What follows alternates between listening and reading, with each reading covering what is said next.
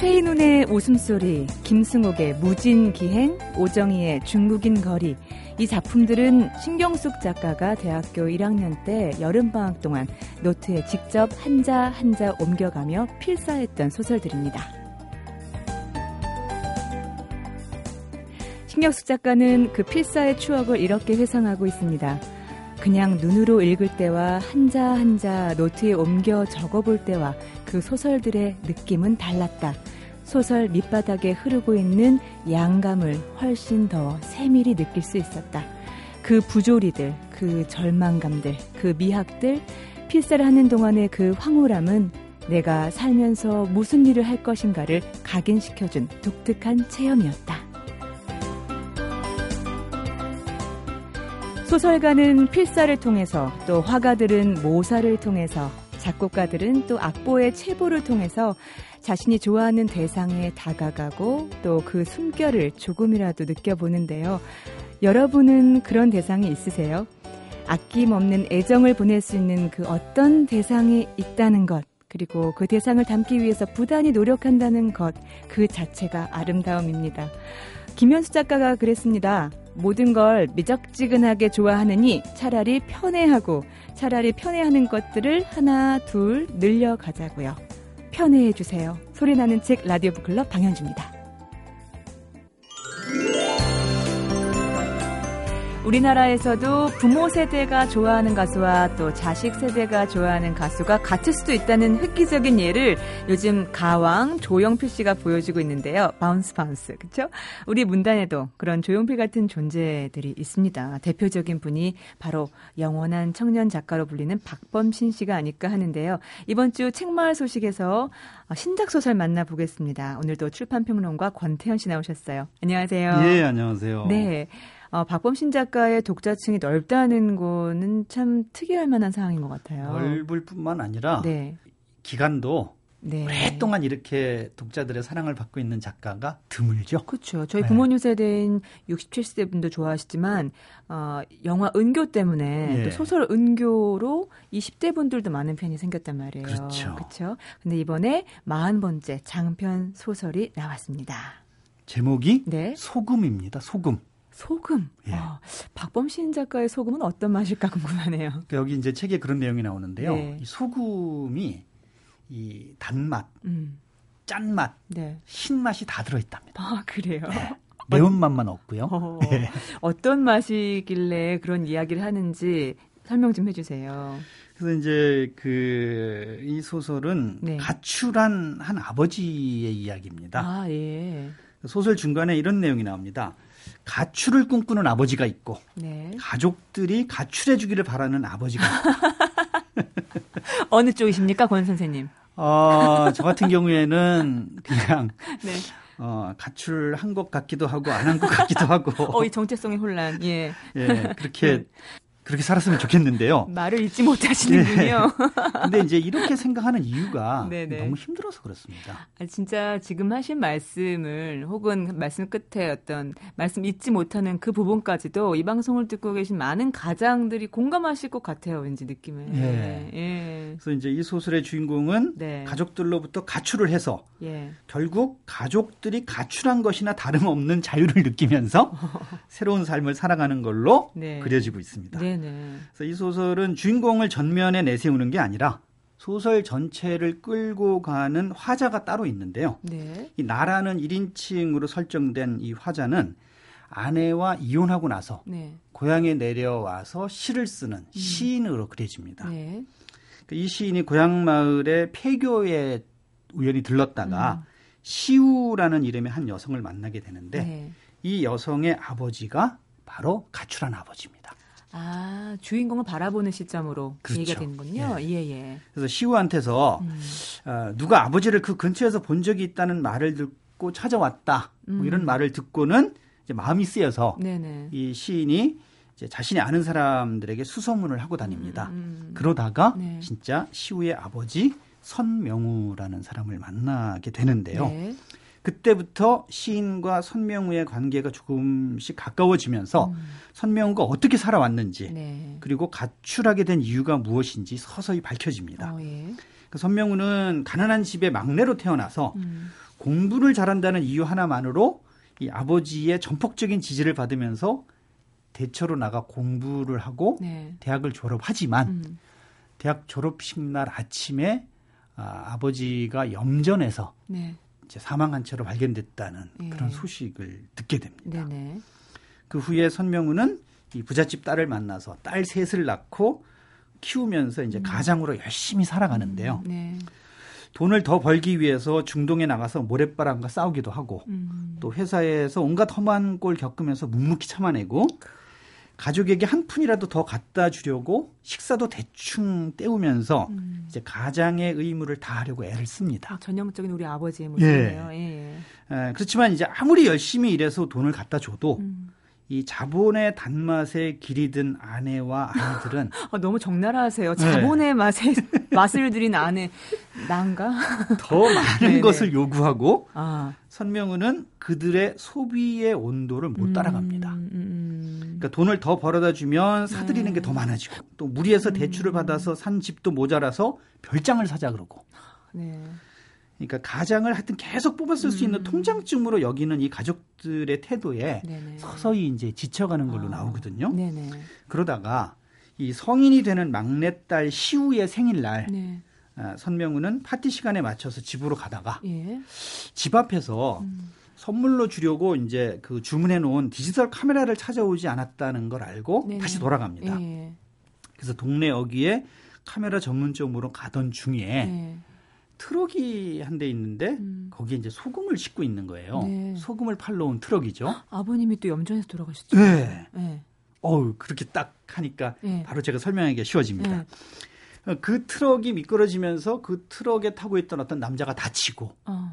그때 아버지 생각을 하면서 어, 그 다친 남자를 네. 병원으로 옮기거든요. 네, 그리고 이제 본의 아니게 보호자가 돼서 음. 어, 돌봐주면서 이제 그 며칠이 지나게 됩니다. 그러면서 자연스럽게 이제 가출로 이어지거든요. 어. 그러니까는 어, 그 다친 남자에게서 아버지의 모습을 떠올리면서 음. 이제 치료를 해주고 음. 그리고 그러면서 그 다친 남자에게는 가족이 있었는데 네네. 그 사람들은 길 가다가 오다 가다 만난 네. 어, 장애가 있는 그런 사람들이 모인 가족들이었던 음. 겁니다. 네네. 그러면서 그 가족들을 돌봐주면서 자기가 살아온 세월을 음. 이제 돌아보게 되는 거죠. 그러니까 이 소설에서 얘기하고 싶었던 것은 어떤 우리의 가장의 대표적인 그런 모습을 통해서 어떤 네. 메시지를 얘기하고 싶었던 걸까요? 그래서 이제 여기 그이 선명우라는 이 주인공의 네. 이야기가 큰 축을 이루지만 네. 중간 중간에 여러 아버지들의 모습도 간간히 같이 보여주면서 아, 예. 지금 이 시대에 과연 아버지는 어떤 존재인가 음. 음. 이런 질문을 던지고 있습니다. 네. 그러니까 자식을 위해서 또 가족을 위해서 가진 고생과 희생을 하면서도 권리는 없고 음. 의무만 강요당하는 이 아버지들의 현실을 아프게 느끼면서 네. 어, 단맛, 쓴맛, 신맛이 다 들어있는 음. 이 생명을 살리는 것 같은 소금 음. 음, 음, 그런 삶에 대해서도 어, 함께 생각해 보게 해주는 네. 아주 가슴 뭉클한 소설입니다. 아, 그 데뷔 40주년을 맞이해서 이번에 나온 책이잖아요. 네. 박범신 작가의 어떤 그 필력이랄까요, 그 내공이랄까요, 이런 게 느껴지는 부분들이 많이 있겠죠. 아, 그럼요. 네. 그 박범신 작가가 가지고 있는 네. 그이 장점들이 고스란히 들어가 있으면서, 네. 어, 그 그러면서도 이제 사회에 던지는 메시지가 아주 음. 강렬하게 들어가 있는 음. 네, 그런 작품인데요. 네. 어, 박범신 작가가 이제 이게 마흔 번째 장편 소설이거든요. 네. 근데 중간 중간에 단편집도 내고 산문집도 음. 냈어요. 네네. 그러니까 1년에 한 권 이상, 어떤 때는 두 권, 음, 음. 이런 식으로 꾸준히 써왔다는 겁니다. 아. 꾸준히 써오면서, 네. 어, 우리가 이 자본의 횡포에 대해서 쓴 작품들이 너무 없지 않느냐. 음. 그런 생각을 하게 돼서 이제 자본이 우리의 삶을 어떻게 망치고 있고 음. 그것에 우리는 어, 어떻게 당하면서 황폐해져 가는지를 네. 어, 소설로 쓰기 시작했는데 이게 이제 세 번째 작품인 겁니다. 아, 네. 음. 알겠습니다. 네. 등단 40주년을 맞은 박범신 작가의 40번째 소설, 장편 소설 소금 소개해 주셨습니다. 달고 시고 쓰고 짠 눈물이요. 책에 나온 한 대목인데요. 네. 한번 만 보시기 바랍니다. 고맙습니다. 네, 감사합니다. MBC 라디오 95.9 MBC 라디오 지도에 없는 마을 임하면 야화리 그곳은 언제라도 우리를 품어줄 것 같은 고향 같은 곳인데요. 그곳의 집들은 몇 동 몇 호의 아파트 같은 주소 대신에 들꽃나무 울타리 집, 쌍소나무 사이로 보이는 집 이렇게 그림 같은 이름을 가지고 있고요. 풍광도 아름답고 인심까지 후한 정말 꼭 한번 찾아가고 싶은 그런 마을인데요. 지도에는 없을지 몰라도 그곳을 찾아갈 수 있는 방법이 있습니다. 바로 김동화 화백의 그 빨간 자전거를 타고 함께 떠나면 됩니다. 이번 주 북카페에서 함께 할 텐데요. 지금 제 옆에는 만화 에세이 빨간 자전거를 단행본으로 새롭게 펴낸 김동화 화백 자리하셨습니다. 안녕하세요. 안녕하세요. 네, 선생님 반갑습니다. 정말 좀 뵙고 싶었습니다. 왜냐하면 제 초등학교 시절 만화 홀릭이었거든요. 선생님 핑크 요정 핑크요. 그게 네. 보물섬에 실렸었어요. 보물섬에 실렸죠. 그 제 연배 분들은 다 기억하실 거예요. 이렇게 한 5cm 넘는 두께의 두꺼운 만화책이었잖아요. 네, 한 500페이지 가까이 됐었죠. 500페이지나 됐었나요? 네. 아, 그 요정 핑크의 그 빈, 레인보우 왕자. 네, 남자죠. 네, 네. 그래서 지금 김동화 선생님 옆에서 이렇게 앉아 계시는데 미소가 아, 아 그때 봤던 그런 그 만화 속의 미소 같은 그런 느낌이 들었습니다. 그 외에도 뭐 내 이름은 신디, 아카시아 제가 지금 이렇게 얘기하면 맞아 맞아 맞아 하신 애청자분들 많이 계실 것 같아요. 러브시티 같은 그런 순정 만화도 많았었고요. 어, 저는 사실 그래서 선생님 성함만 뵙고서 김동화 화백이 여성분인 줄 알았어요. 그런 얘기 많이 들으시죠? 네, 좀 그 이제 어떤 경우는 이제 그 집사람하고 같이 이렇게 하면은 네. 집사람이 이제 남편인 줄 알고 이름 갖고 저 제가 이제 아내인 줄 알고 네. 이제 그런 그 오해도 있었어요. 지금 방금 말씀하신 집사람이 또 어, 우리 순정 만화의 환 획을 그으신 한승원 작가시잖아요. 네, 네. 어떻게 보면 두 분께서 그 우리나라의 순정 만화계를 이렇게 이끌어 왔다. 서로 조력하면서 조력자이자 라이벌 관계까지 이렇게 보는 시각에 대해서 음, 어떻게 생각하십니까? 뭐 그렇게 보는 분들도 있는데 네. 개인적으로는 가문의 영광이죠. 네, 제가 잘 돼도 좋고 집사람이 잘 돼도 좋고 고마운 거죠. 깔끔하게 정리해 주시네요. 네. 그 선생님 순정 만화 제가 사전을 한번 찾아봤어요. 순정 순수한 정, 애정, 감정 한국형 순정 만화라는 건 어떤 건가요? 그러니까 지금까지 일반적으로 우리가 순정 만화 그러면은 네. 여성들을 대상으로 한 네. 눈이 크고 머리가 금발이고 키가 굉장히 큰 네. 그런 이제 에, 말하자 그러면 그 어, 인형 같은 전형화된 이미지 예, 예, 예. 그런 이미지가 순정 만화였었다고 그러면은 네. 뭐 굳이 우리가 한국형 순정 만화라고 그런다 그러면 우리 한국의 전통적인 음. 여인들 예를 음. 들면은 네. 머리도 검고 눈은 작고 또 돼요. 어깨가 이렇게 좀 그렇게 흐르듯하고 키가 전반적으로 아. 좀 작은 우리나라의 전형적인 한국 여인을 네. 그 주인공 캐릭터로 그 만들어 놓은 걸 가지고 이제 우리가 얘기한다 그러면은 네. 한국형의 이제 순정 만화라고 얘기를 할 수가 있을 것 같고요. 네. 근데 그 중에서 제일 중요한 거는 네. 그 무대가 그 한국이라는 거죠. 이를테면은 뭐 양반가의 이야기도 될 수가 있을 네. 거고 아니면은 그 서민의 이야기도 될 수가 있을 거고 네. 그러니까 배경서부터 캐릭터까지 모두가 그 한국에서 찾아낸 그렇죠. 그런 거를 굳이 얘기한다 그러면 이제 한국형 순정 만화라고 얘기할 수 있겠죠. 우리의 정서를 담고 있는 네. 음. 그림체도 그렇고요. 네 네. 음, 사실 어릴 때 제가 보물섬 말씀드렸는데 그 요정 핑크 나왔을 때 제가 초등학교 한 3, 4학년 5학년 됐던 것 같고요.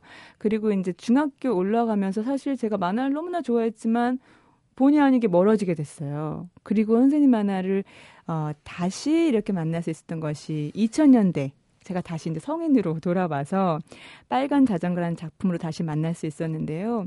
그 중앙 일간지에 빨간 자전거가 연재가 됐었고 또 이 작품이 프랑스에서 대단한 호평을 받았었죠. 선생님 좀 자랑 좀 해주세요. 예.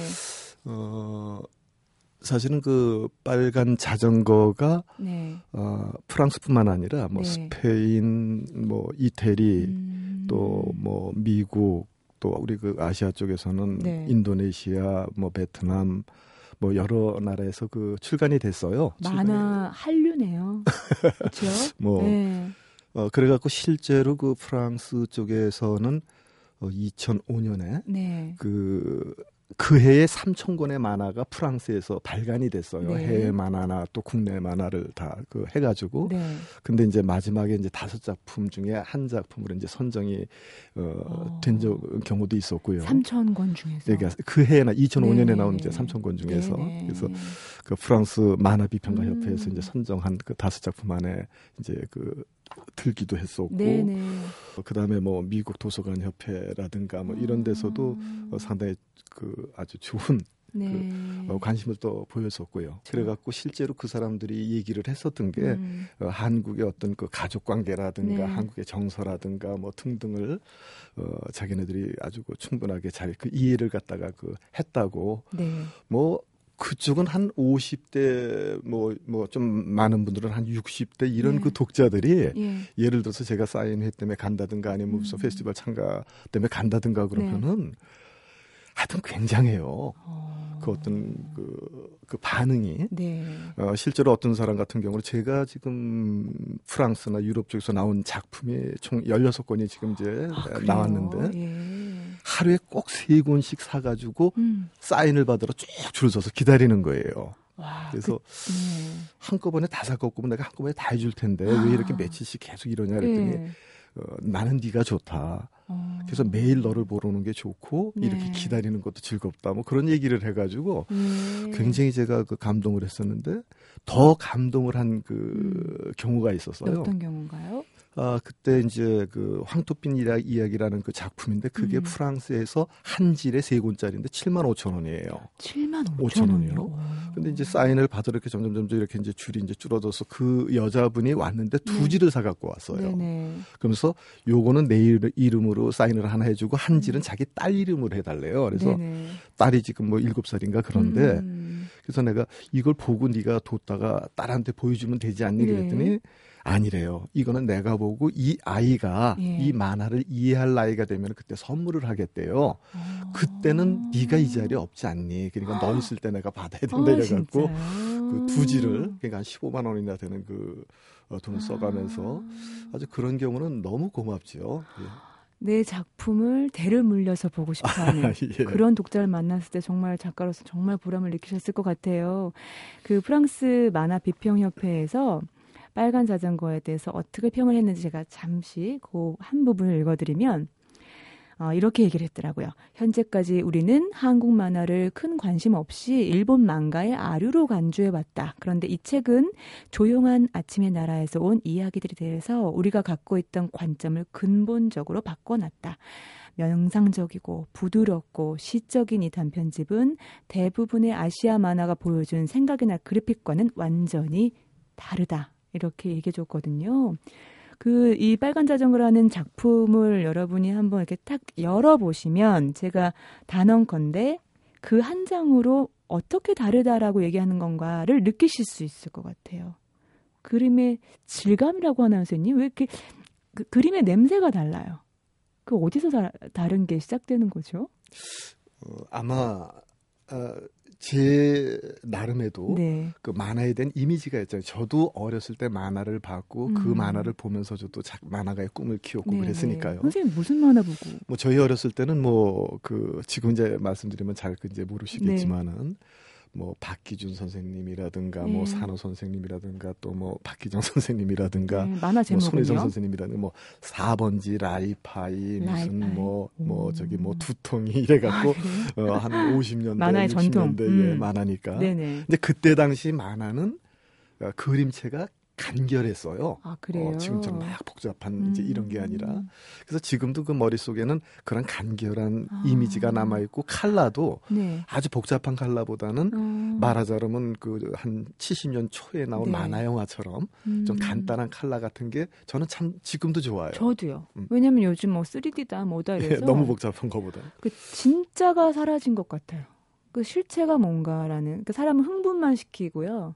잔잔히 앉아서 이렇게 느낌을 정리할 시간을 안 주는 것 같아요. 근데 방금 말씀하신 부분이 아마 그런 색감이라든지 어떤 그런 단순한 어떤 필체라든지 그림 같은 데에서 느껴지는 어떤 단함 그런 거로 해석을 해도 될까요? 네, 감사합니다. 네. 선생님 작품을 이렇게 뵈면요. 음, 근데 80년대에 순정 만화를 주로 그리셨던 분으로 알고 있는데 지금 이 작품만 봐도 뭐 온 가족이 여성이 대상이 아니라 온 가족이 읽을 수 있는 만화고 그동안 작품 세계가 정말 많은 변화를 거쳐 온 것 같은데 어떤 변화를 어, 꼽으실 수 있을 것 같으세요? 어, 지금 제가 그 작가는 자기가 창작하고자 하는 그 소재를 갖다 찾을 때 네. 지금 현재 음. 자기 자신이 가장 그 관심 있는 걸 소재로 그 어, 삼게 된다고 생각이 그렇죠. 돼요. 네. 그러니까 과거에 어린이 그러니까 소녀들을 음. 대상으로 한 순정 만화를 했었고 또 네. 소년들을 네. 대상으로 한 소년 만화를 했었다고 그러면은 네. 지금은 이제 가족들이 볼 수 있는 아. 그러니까 아버지서부터 시작해서 딸이나 뭐 아들 또 엄마까지 다 한꺼번에 볼 수 있는 이야기들이 예, 하고 싶었었죠. 그래서 네. 그 이제 그 가족 만화 같은 그 그러니까 모두가 볼 수 있는 그 어떤 그 주제가 된 그 만화들을 갖다가 음. 그 어, 해왔었고요. 그러니까 네. 지금 그 작가가 어떤 작품을 갖다가 음. 새로운 작품 한다 그러면은 아 이 사람이 지금 이러한 부분에 가장 관심이 있구나 어, 아마 그렇죠. 그렇게 해석해도 될 것 같아요. 아, 이 빨간 자전거 음, 지금 다른 방송사의 TV 동화로도 방영이 되고 있고 또 2011년에 중학교 교과서에도 실렸는데요. 교과서 선생님 어떤 에피소드가 실렸어요? 그 세 가지 에피소드로 해서 18페이지가 중학교 3학년 이야기 교사, 교과서에 이제 실렸는데요. 네네. 어, 뭐 개미라는 에피소드, 아, 네, 개미. 또 피, 자라는 에피소드, 피자. 어, 허수아비라는 에피소드 세 가지 이야기가 네. 아, 실리게 됐죠. 근데 이 보면요 작품의 모티브가 정말 다양합니다. 이 모티브를 도대체 다 어떻게 구하세요? 생각만 한다고 나오는 건 아니잖아요. 근데 이제 그게 네. 이를테면은 그 제가 어떤 그 작업을 할 때는 그 네. 무대를 가상으로 만들어 놓게 되거든요. 네, 야활이 임하면 네, 야활이. 네, 이거는 뭐 지도에는 물뭐 없지만은 사실 네. 우리 그 실제로는 있는 것들이죠. 음. 어, 그래서 이제 그걸 갖다 이렇게 조합을 해갖고 야활이라는 마을을 갖다가 만들었는데 음. 그 제가 그 정해 놓고 주로 이제 많이 간 데가 아무래도 그 제가 살던 그 네. 집하고 가까운 데가 이제 경기도 파주니까 아, 파주. 어, 파주 쪽으로 그때 이제 많이 갔어요. 네네. 가면은 이제 늘 가장 좀그 가고 싶은 동네들이 있잖아요. 그러니까 그 예. 그 동네를 마치 내 고향인 것처럼 음. 그 계속 가면서 보다가 보면은 사실 이야기가 보여요. 아, 그래요? 그러니까 이제 제 입장에서 그러니까 음악 하는 사람은 거기 가면 음. 어떤 악상이 떠오를 거예요. 아. 그런 곳이 있다 그러면은. 또 소설을 쓰는 사람은 또 자기 어떤 그 어, 소설의 어떤 그 주제들이 어. 이제 있는 것처럼 네. 저는 그 만화가 입장에서 그곳을 이렇게 가다가 보면은 예를 들어 지금처럼 봄 아. 벚꽃이 한참 그 피어났다가 네네. 막 떨어지는 그런 네네. 그 어, 어, 봄 같은 때는 또 그때 나름의 아. 주그 이쁘거나 이제 이런 어떤 그 어, 생각들이 이제 음. 나게 되는 음. 거죠. 그럼 거기다가 살을 붙여가면서 아. 이야기를 만들어가고. 그냥 머리로 생각하는 어떤 곳이 아니라 그 실질적인 어떤 비슷한 곳에 가서 나를 자극했던 네, 것들로 예, 예. 소통을 하시는군요. 예, 예. 네. 주로 그래서 아. 거래에서 저 입장에서는 뭐 아마 음. 반 이상은 거래에서 글을 썼다고 봐도 그렇군요. 어, 그래서 이 작품 보면요. 특히 이제 우리 시대의 아버지, 어머니들의 모습이 많이 나와 있습니다. 어, 총 에피소드가 150편이 넘는데요, 선생님. 음, 그 중에 특히 이제 아빠, 엄마의 모습이 많이 나와 있어요. 그 아버지와 아들이라는 에피소드도 음, 참 네, 이렇게 네. 짠하더라고요. 어. 어떻게 그 작품은 만들게 되셨나요? 그러니까 그 내용을 잠깐 보면 이제 아버지가 계신 고향집으로 어, 아들이 이제 근사한 차를 몰고 네. 오는데 네. 알고 보니까 이제 렌트카였던 거죠. 근데 사람들한테 이제 보여주고 싶어서 외제차를 딱 한 건데 아버지가 이제 그걸 알고서 어, 렌트카라는 걸 알고서 이렇게 얘기를 합니다. 아, 자식이 너무 미안해하니까 다른 집 자식들은 봄꽃이고 봄꽃이고 넌 바람 비 지난 뒤 피어나는 가을꽃이야. 아직은 너의 계절이 아닌데 마음만 급했구나. 어깨 펴 임마. 살아있으니까 흔들리는 거야. 살아있는 나무라 부러지지 않으려고 흔들리는 거야. 아버지가 이렇게 말씀하셨어요. 예, 어떻게 이런 소재를 생각을 하셨나요? 사실은 저 자신한테 하는 얘기일 수도 있어요. 음, 음. 음. 왜냐하면 우리가 산다는 거는 누구한테도 굉장히 어려운 일이거든요. 선생님도 어려우세요? 저만 어려운 줄 알았는데. 그래서 이제 그때마다 네. 사실은 저도 저한테 그런 그 음. 이야기를 많이 하지요. 어깨 펴 동아야 이렇게. 예, 예. 그리고 어. 예를 들어서 아직은 네 계절이 아닌가 봐라는 어. 소리도 사실은 제가 실제로 저 자신한테도 하고. 네. 그러니까 지금은 너는 준비하는 시간이야. 음. 너무 화려하려고 그러지 말고. 음. 그런 뭐 저희가 지금보다는 더 음. 나이가 어렸을 때라든가 그럴 때 저 자신한테 많이 그런 그 채찍이라 그럴까 음. 격려라 그럴까 음. 그런 걸 한 그 기억들이 나요. 네, 그리고 네. 실제로 그런 그 부분은 제가 제 아들한테도 네. 어, 얘기를 갖다가 그 하는 그 부분들이고요. 왜냐하면은 네, 네. 젊다고 그러는 건 참 미숙한 거거든요. 그렇죠. 경험이 없으니까 네. 서둘러요. 맞아요. 어, 그러니까 자꾸만 사실 보여줄 것도 없는데 보여주려고 그러게 되고 음. 그래서 이제 늘 조금 이렇게 차분하게 가라앉히게 하기 음. 할 때는 이제 이러한 이야기도 하고 음. 제 경우도 어, 너처럼 어, 그랬던 경우가 많이 음. 있었다는 또 얘기도 하고 이제 뭐 그러는 음. 거죠. 네. 선생님 같은 경우는 정말 이런 만화 에세이 정말 한 편 한 편이 정말 이렇게 시 같고 편지 같은 이런 작품을 만드시기 위해서 그 어떤 에너지를 받으세요? 어떻게 받으세요? 에너지 원천이랄까요? 그러니까 저 자신이 이제 생각하더라도 제가 참 감동을 네. 잘 받는 체질인 것 같아요. 감동은 저도 잘 받는데요. 아웃풋이 다르잖아요. 결과물이 선생님은 이런 작품이 나오는데 저는 작품이 좀 아주 그 네. 작은 거 보고서도 네. 막 혼자서 신나하고 막 또 뭐 이제 이러거든요. 예를 어렸을 들면 때부터 그러셨어요? 이제 그랬던 것 같아요. 네. 어. 그러니까 이를테면은 뭐 네. 어디 가다가 저는 뭐 그 꼭 무슨 뭐 꽃이라든가 뭐 이쁜 집뿐만 네. 아니라 어디 가면은 또 아주 그 바위가 참 그 이쁜 그러니까 특이한 바위 같은 게 있을 예. 경우가 있어요. 그러면은 네네. 일단 갈 때는 이제 뭐 시간이 없으니까 못 봤다가 올 때는 네네. 일부러 거기 다시 한번 가가지고 그 바위를 본다든가 어. 혹은 이제 특히나 이제 나무 같은 경우 네. 어디 지나다가 보면은 그 마을 앞에 굉장히 큰 이제 그런 그 당산나무 같은 게 있는데 네.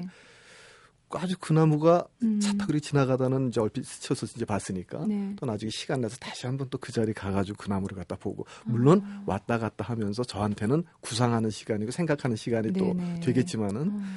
이제 그런 쪽으로 해갖고 아주 뭐 많이 좀 그 볼라 그러고 또 음. 보면은 막 혼자서 막 그 아주 막 신이 나가지고 아. 한참 또 어 그 나무에 있고 그러니까 어, 예를 들어서 외국에 여행을 해도 뭐 이쁜 자동차라든가 네. 희한한 자동차 보는 것도 아주 큰 즐거움이고요. 그렇죠. 또 아주 우리 그 주변은 별반 없는 또 아주 그 이쁜 집이라든가 음. 특이한 집 보는 것도 큰 즐거움이고 그러니까 음. 사실은 뭐 외국에 나가도 매사가 즐거움이고 우리나라에도 네. 그 아주 많은 그 부분에 굉장히 그 즐거운 것들이 많고 그 제가 어디서 읽었던 한 구절이 갑자기 말씀하신 게 떠오르는데요. 그러니까 늙음, 나이 듦의 정의는 그 무뎌진 감정이라고 한다면 저는 김동원 선생님은 젊음이신 것 같아요. 그러니까 매 순간 모든 사물에 살아있음. 맞나요? 이렇게 정리하면 될까요? 아, 그러고 보니까 정말 굉장히 감사한 말씀이에요. 아이고 아니에요, 선생님. 제가 감사하죠. 그 사실 그 만화가가 되는 사람들은 그 도제 수업이라는 걸 하잖아요, 선생님. 네. 그래서 어 김동완 화백 나오신다 해서 저는 개인적으로 궁금했던 것이 그러면 문화생 제도라는 게 아직도 있나 궁금했어요. 어, 그게, 어, 지금은 뭐 거의 없다고 봐야 돼요. 아, 과거에는 그래요? 우리가 음. 만화를 배우고 또 만화를 갖다 수련할 수 있는 것들이 문화생으로 들어가서 네. 가장 기초적인 것부터 실습을 통해 갖고 우리가 할 수밖에 없었는데요. 네. 지금 우리가 현재 한국 대학 의 만화 관련 학과들이 어, 뭐 100군데가 훨씬 더 넘어요. 그러니까 이제는 네. 그 어떤 그 특정 작가한테 음. 그 도제 수업을 받는 것보다는 네. 대학에서 받아서 어 바로 그 졸업하면서 이제 그 작품을 갖다 만들어서 데뷔하는 경우가 상당히 많이 있어요. 그런데 선생님 같은 경우는 어, 그런 식이 아니라 문화생 제도로 들어오신 건가요? 네, 저는 뭐 아주 오래 전에 뭐 한 40년 전 되니까 40년 전. 예. 죄송하지만 몇 살 때부터 만화의 길로 19살 때 이제서부터 이제 시작을 했었죠. 19살. 이제 그때 이제 문화생으로요. 문화생. 네, 네, 네. 선생님 나이가 이렇게 나오 연세가 나오시면서 예, 예. 네. 아, 그 만화가라는 꿈을 갖게 된 어떤 계기가 있었나요? 아, 예. 음. 뭐 저는 사실 어렸을 때부터 지금까지 뭐 꿈은 한 가지예요. 네, 만화가밖에는 없었어요. 어. 진짜 행복하신 분이네요. 예. 네. 어, 그랬는데 우리가 그림에는 이제 두 가지가 있거든요. 네. 하나는 선으로 만드는 그림이 있고 하나는 색으로 만드는 그림이 있어요. 네. 그러니까 말하자면은 만화는 선으로 만드는 그림이고요. 음. 이를테면 뭐 밀레나 고호나 뭐 이제 이런 경우는 아. 색으로 만드는 이제 그림이 되겠죠. 네네. 근데 저는 처음에 맨 처음에 이제 그때가 이제 초등학교 4학년 당시 국민학교 4학년 때였었는데 네. 우리 옆방에 그 대학생이 있었어요. 네. 그 대학생 얼굴이 어느 날 이렇게 보는데 예. 선한 몇 개로 보이는 거예요. 코가 굉장히 큰 사람이었었는데. 아, 진짜요? 예. 그래서 얼른 막 가서 종이를 갖다가 연필로 그때 처음으로 그림을 그렸는데 예. 제가 볼 땐 똑같아요. 어. 근데 이제 식구들한테 나중에 보여주니까 하나도 못 알아보는데. 그러니까 알고 보니까 그게 지금 생각해 보니까 캐리케처가 된 거예요. 그 사람의 특징을 아, 선으로 몇 개의 선으로 그렸으니까요. 그러니까 음. 저는 재미나잖아요. 이제 네. 내가 표현했던 게 어느 정도 되는 것 같으니까. 음. 그래서 그 다음서부터 어, 선 그림을 갖다 연필 갖고 뭐 종이만 있으면 달력뒤가 됐든지 네. 무슨 뭐 어, 책뒤가 됐든지 네. 아주 뭐 공간만 있으면 막 이제 그림을 그리게 됐고 제 얼굴도 선으로 보이세요, 선생님?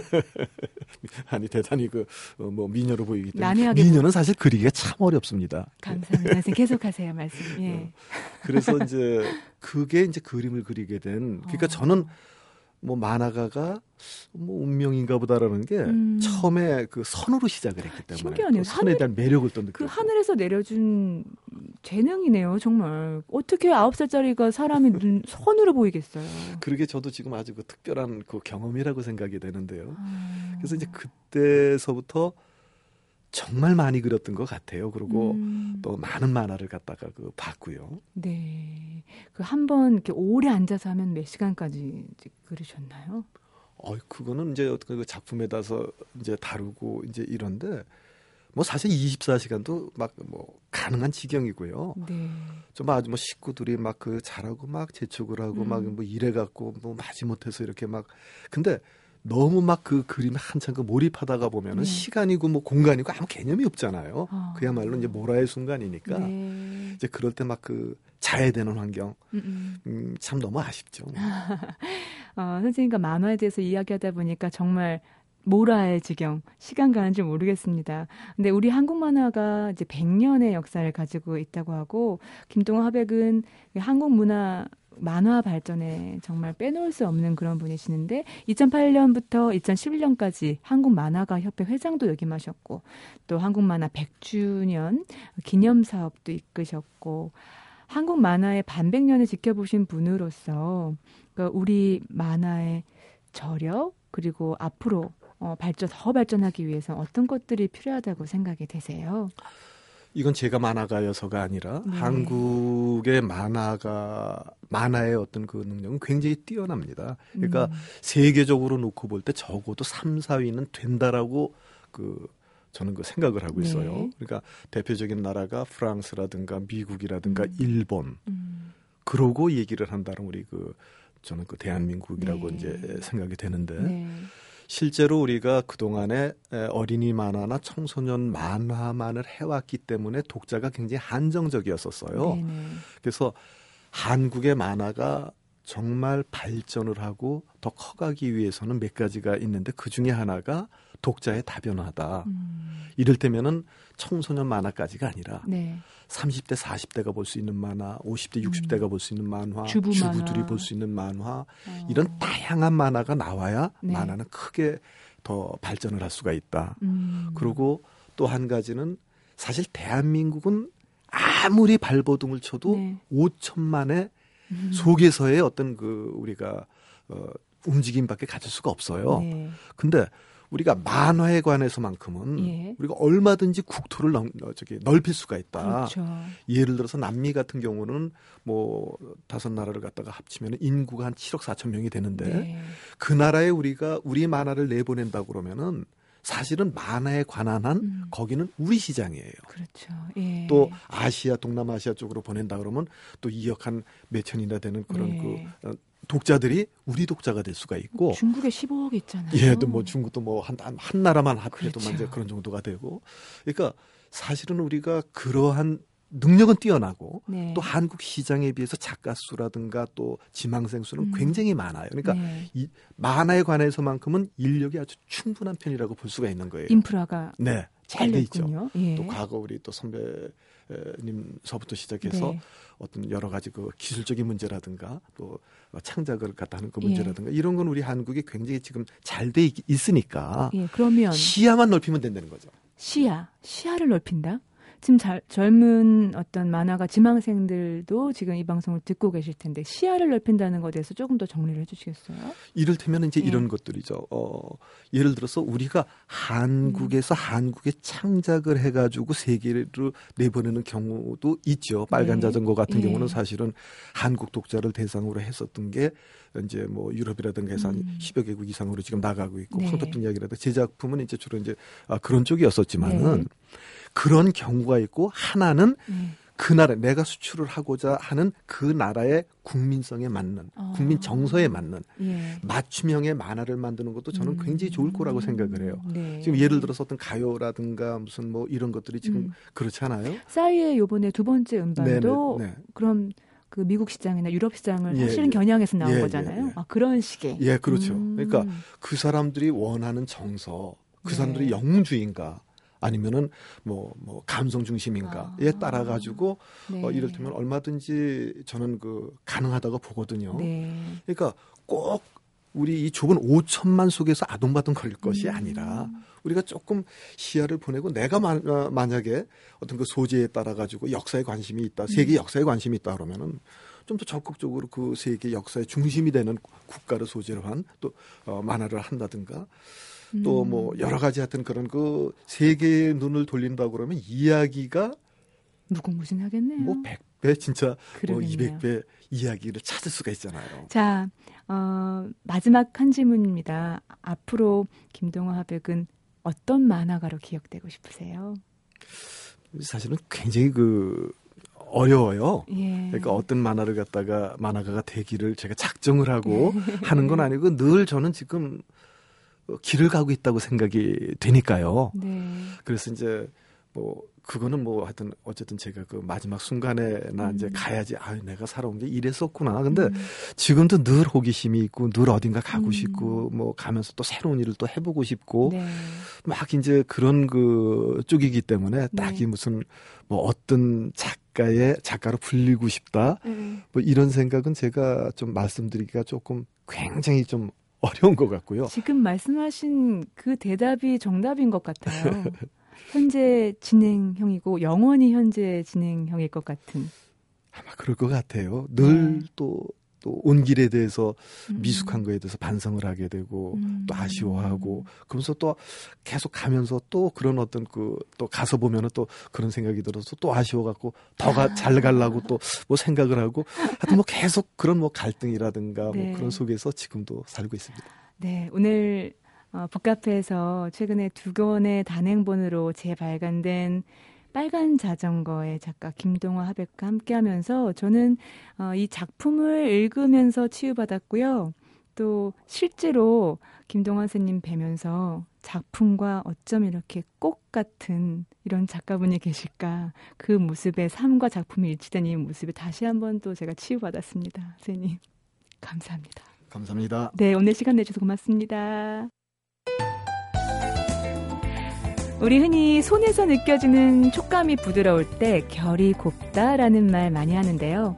눈에 보이지도 않고 손에 잡히지도 않지만 바람에도 확실히 결이 있습니다. 4월의 바람결은 어느 해보다 변덕 심하고 거칠고 날카로웠잖아요. 그런데 이 5월의 바람은요, 확실히 이 모난 부분이 깎인 것처럼 더없이 보드랍고 고와졌습니다. 우리의 마음의 결도 지금의 이 5월 바람결을 닮을 수 있으면 얼마나 좋을까요? 지금까지 소리나는 책 라디오 북클럽이었고요. 저는 강현주였습니다.